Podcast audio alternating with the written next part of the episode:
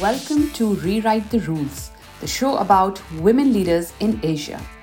My name is Ritu Mehrish, and I interview successful women leaders across Asia to discover how they are rewriting the rules of life, career, and relationships. From these conversations, we will get practical and actionable tips that we can use to accelerate our own career journeys. Don't worry about writing all the points because I will summarize them at the end for you. We will also link the entire transcript in the show notes. Hi, Ardelia. Welcome to our podcast. And I'm really looking forward to our conversation today. And before we get started, just a quick intro of you for our listeners. Ardelia is the CEO of Mapan, a company focused on women empowerment through new income opportunity and financial access. So, once again, welcome to the show. Thank you so much, Ritu, and thank you so much for having me. Super excited to talk to you as well. Perfect. So, walk us through your journey so far. How did you end up becoming the CEO of Mapan? Yeah, it's been a long journey. I actually was an intern at Mapan when I was at my last year of college. So I think that was 2014. So that was the Not early days back. of Mapan.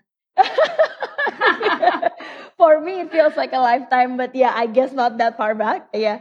But yeah so in my last year of college i found out about mapan through a leadership workshop Aldi Haryopratomo who was the founder was speaking there.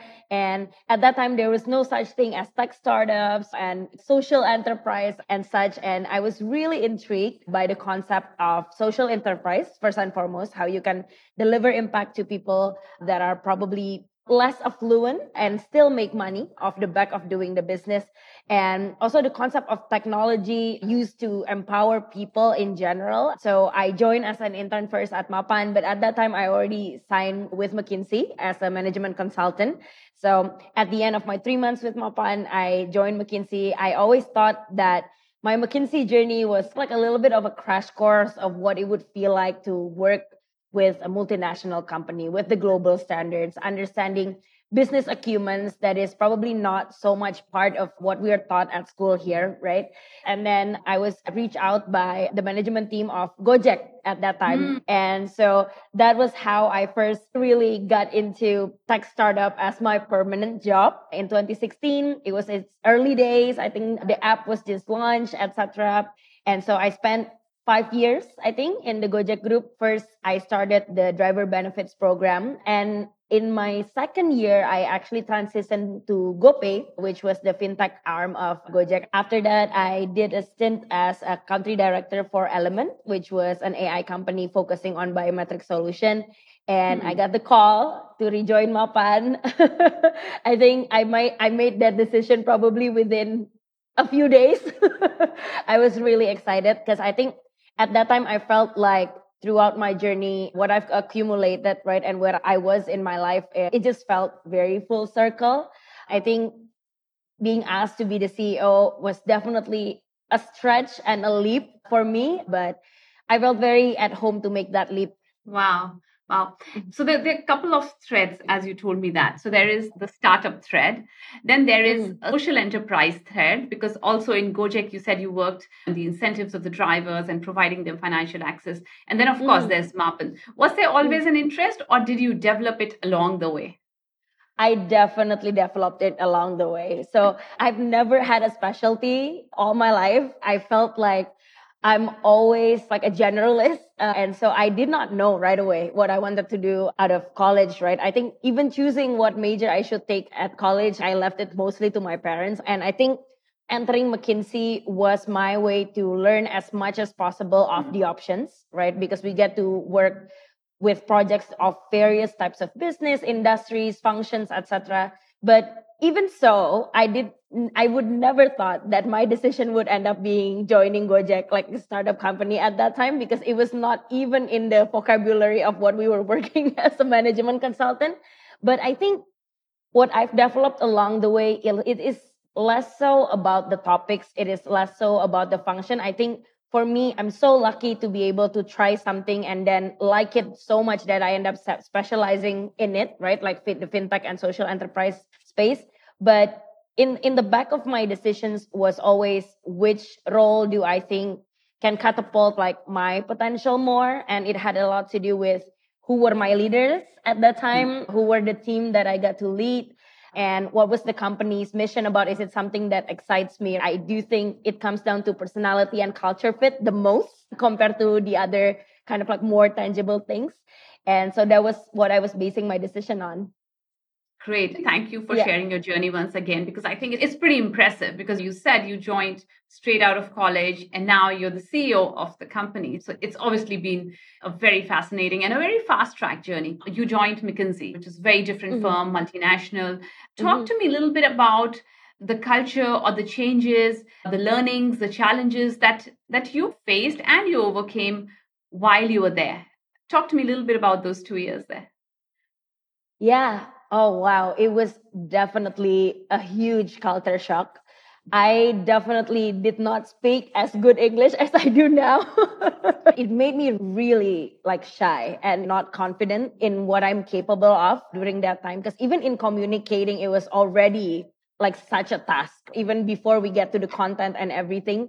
But I love the culture of McKinsey. And I think it actually ended up to be what shaped me because at that time, they had a special track for people who graduated from the, the, local universities. It gives you a path where people understand like where you're coming from, your context, and what you need to work on more and give you a little bit more time and leeway to adapt and adjust. And so that really helped. And I think another thing worth mentioning was I think I learned mentorship like real mentorship the first time from McKinsey. We have managers for our projects, we have our personal mentorship, but I've never felt like someone cared so much about me, I think, in a professional context, right? And it, it, it is not just about caring and attention, but really putting the effort to get a, get to a detailed understanding of what are my strengths and what are my weaknesses and really putting the time to build a path to like work on them and it was very methodical. They have a very structured mentorship. So i think those two things really shaped my confidence and how i ended up absorbing all the learnings from my two years there. Yeah.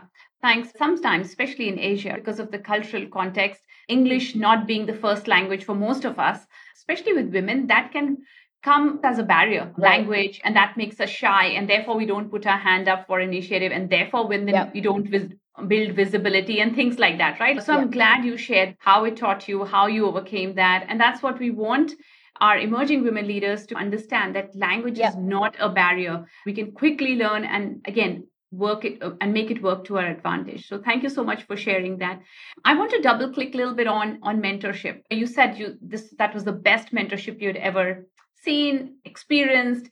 How much of that are you today as the CEO of Mapan carrying into the company's culture? Oh, wow. I always say mentorship is probably the number one factor that got me to where I am today along my journey. So it's also something that I hold very dearly in terms of putting in my company's values and the way that we run the company. I think at the baseline of mentorship, is basically seeing people as like a whole human being versus like a worker, right? So it's less so about, oh, these people can do modeling or and this person can do good PowerPoints. But I think the context of building those natural characters, foundations, and values out of people is so much about like who you are as a whole human, your background, your context, versus like where you are at work, right? For us to be able to have that openness to talk about, I'm never really going to be really great at this part, but I'm probably going to be really great at this part, which I think is also that strength based learning is something that I hold really dearly. And so that's also the second part, I think, of the mentorship where you also choose areas where you think you can excel, right? And really hone in on that. And I think as a women leader, I think that's one of the things that built my own confidence when doing that because as i'm going through it with my mentor but as i'm mentoring other people as well it makes me feel more normal in my own journey as well because you can be compassionate to others. Why can't you be compassionate in mentoring yourself? And so i think that's like the third part of the mentorship values that i try to bring to the company as well. Yeah Nice, nice. I'm going to shift gears a little bit. Talk to me a little bit about some of the challenges that in your journey you saw. What were the top one or two challenges that you faced in these last 10 years? Yeah, definitely confidence. I think that's one first and foremost, and I think probably true to most women. I never thought that it was external. To me, it was purely internal. And I think some people thought it's external because what that's what you end up projecting and it's yeah. easier for you to evaluate. But most of it I realized is your internal narrative of whether you are the woman that you expect yourself to be or whether you believe that you are the woman who deserves a place in this room. I think I still remember one of my managers early in my days used to say that you're really capable. The only difference that will make between you doing tasks versus you leading stuff is your ownership. It's you owning your capability, your role in something. And that's, that is purely confidence, right? And so I think in building that own narrative in my head, that was, I think, the toughest, right? And mm. think as you become a woman leader, more and more you feel that there's a smaller percentage of women in the room as you yeah. go higher and higher up. And so even today, I think it's still a continuous struggle for me to work on. And I think the second part is really about defining success, but it's not about defining success in the long term for me. It's not about what do you want to be in five years, 10 years. I've never asked myself that, by the way. But it's more like how do you define success right now, right? Hmm. Day to day, who you want to become at work, is success winning an argument at a meeting or is success like building peace in the long term and relationships like these type of trade-offs of defining the micro successes that will lead to the larger success so i think those two are the areas of challenges for me this is so interesting and so relevant the confidence piece and you articulated it so well saying there's external and internal and a lot of time the external is driven by our internal narrative and i can say from my own experience and i have been working for last what 25 so i'm like really mm. old in front of you but it's it is something that even now once in a while yeah. i have to tell myself so how do you overcome that? Yeah sure. I think definitely still struggle with that to today and i don't think we will ever stop because it's like how we are geared. But some of the things i think it's different throughout my journeys. In the early days i really focus on my content. I really want to be good at this. So over preparation was the biggest thing that drove my confidence, I think, in my early years. I felt like I'm over prepared. There is nothing I cannot answer, etc., etc. And then I got to like a middle management type of role. And I think the confidence there had so much more to do with your relationship with your peers, right? Rather than delivering your own individual contribution, plus your relationship with your team for someone who's very like in their feelings like me like i think a lot about like my team and how i am to them. So that was like a big challenge as well. And i think th- in this part like self-awareness and brutal uh, honesty about like your context your strength your weakness and really what you're thinking of at that time was really powerful to me. For example you come into a meeting and you feel like oh my god i was so blabbering so much. I'm not getting my point across etc a lot of these internal narratives, I think typically people don't ask each other to validate that because they're embarrassed. And I think I started as my peer or my team, etc. What was I delivering at that meeting? Was it good? Was it not good? Did you get the message, etc.? It's how I knew that 90% of my thoughts were just my thoughts.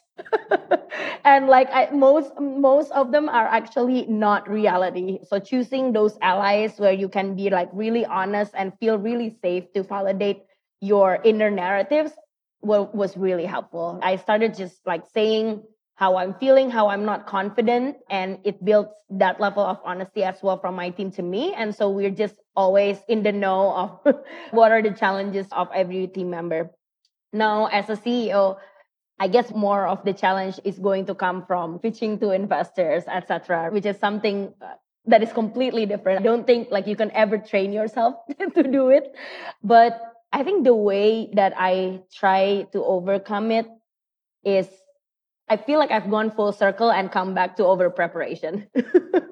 and that could mean practicing with other people to like really hone in your pitch, etc. And so that has actually really helped me again now, right? But at, at the bottom line of it, I think throughout the journey is just to never be afraid of feedback. Is really how I built my confidence. Wow, wow, yeah. Mm-hmm. I think you said such great things. I love the fact that you distribute it in three parts starting your career, over preparing. Then, when you get to a middle management, then there's relying on relationships, your team, your people. And now, as a seasoned leader, in your case, as a CEO, you've gone back to like over preparing. So sometimes we need to do that. Sometimes we need to rely on relationships. So it's a combination. And, and the feedback, yeah, great, mm-hmm. great. What do you see, Ardelia, um, in your world, women leaders, especially emerging women leaders, struggling the most with, or things that you say, gosh, I wish I could tell them this and this could help them? What do you see as their challenges? Yeah, I think number one is definitely you have to build that self awareness, like mindfulness, where you are. Why am I here? Why did I choose this job? Right? And what am I lacking from this job? What am I getting from this job? And how do I get to the next steps? These are like incredibly difficult questions to ask yourself. I do think this part is really important. And I really feel really lucky to have been around people and workspace that has taught this right about self-awareness etc and it doesn't stop only by acknowledging oh this is my strength this is my weakness but what is under that the iceberg theory yeah. like why are you behaving that way what context maybe 10 years back maybe in your childhood maybe something really random that makes you behave a certain way and becomes a blocker for you or becomes a moment of strength for you and coming up to the second thing which is i think visualization, manifestation, I do think it's really important to manifest. I think one of the most powerful sessions that I had in one of the trainings done by McKinsey was visualize where you feel that you were at your best. I never got asked that. And I never thought to myself, what do I look like when I was at my best? What are the behaviors that I project, right?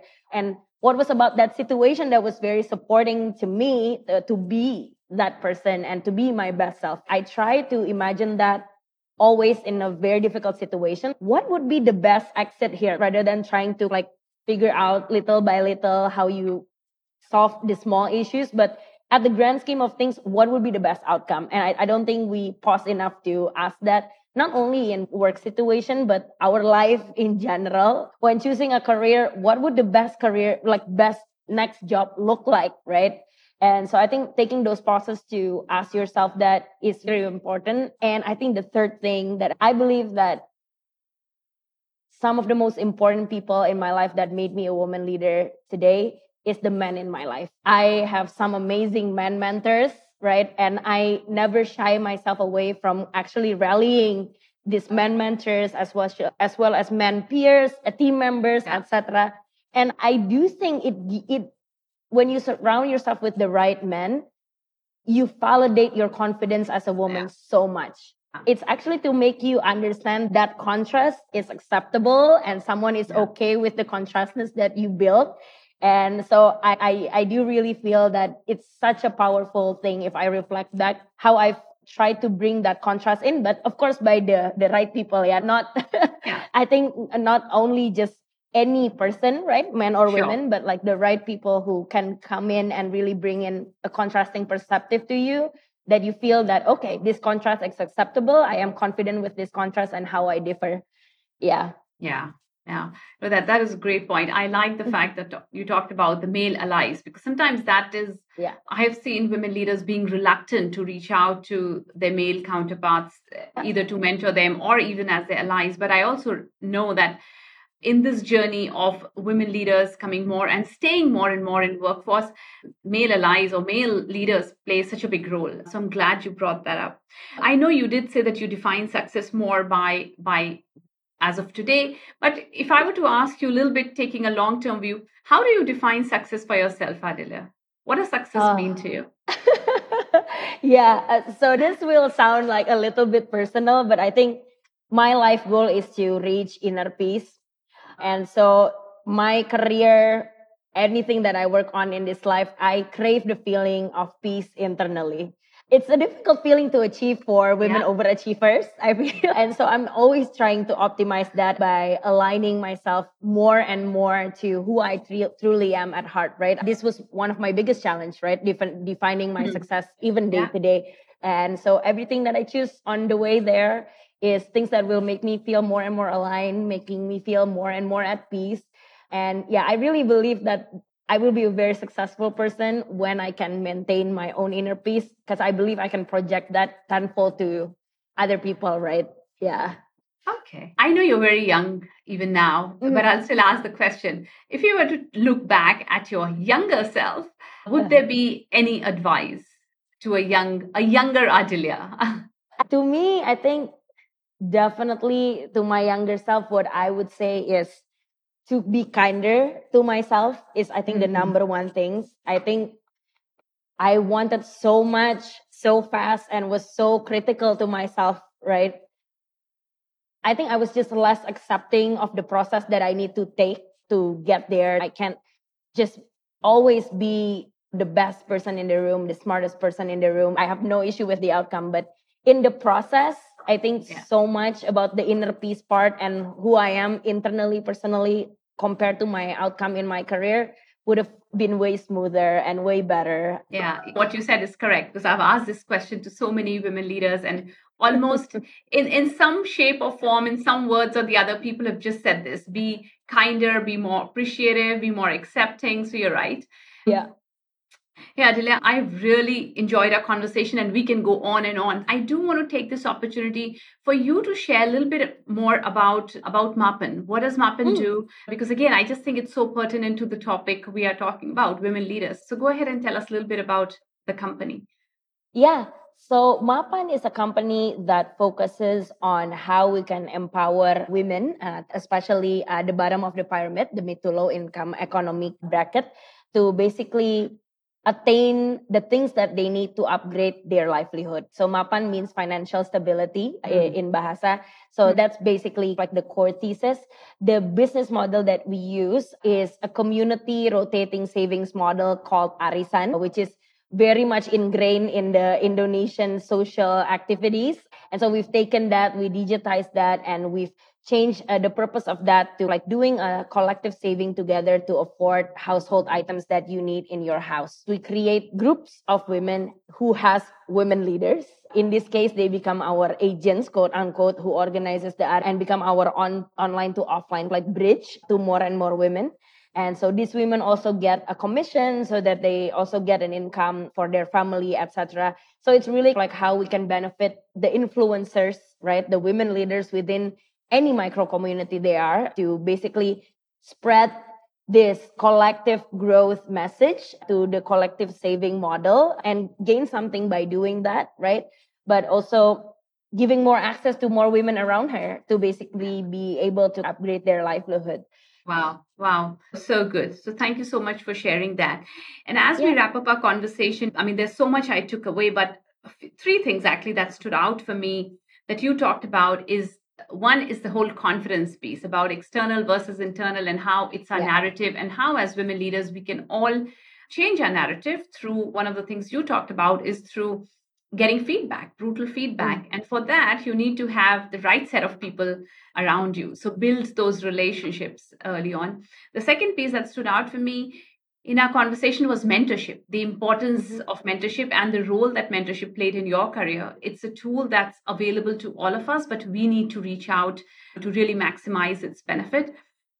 The third piece I liked about the whole thing, how you go switching from role to role in what you do to prepare your confidence. And and i love the fact that you said you over prepare sometimes you rely on making sure you just have the right relationships. But again you can go back to over preparing and over practicing so those are really tools for women leaders to build their confidence. That's one of the practices. And of course i loved your philosophy about inner peace and how do you define success it was such a pleasure talking to you, Ardelia. Is I'm sure our listeners are going to get a lot from you. Once again, congratulations and all the best for everything you're doing. Thank you so much, Ritu. Thank you so much for having me. Pleasure. Thank you so much for staying with us till the end. If you enjoyed today's discussion, please take a moment to subscribe to the show, rate us five stars, and leave a review. This really helps others find the show, and that means a lot to us. Thank you for joining us today. This is Ritu with Rewrite the Rules podcast. See you next time.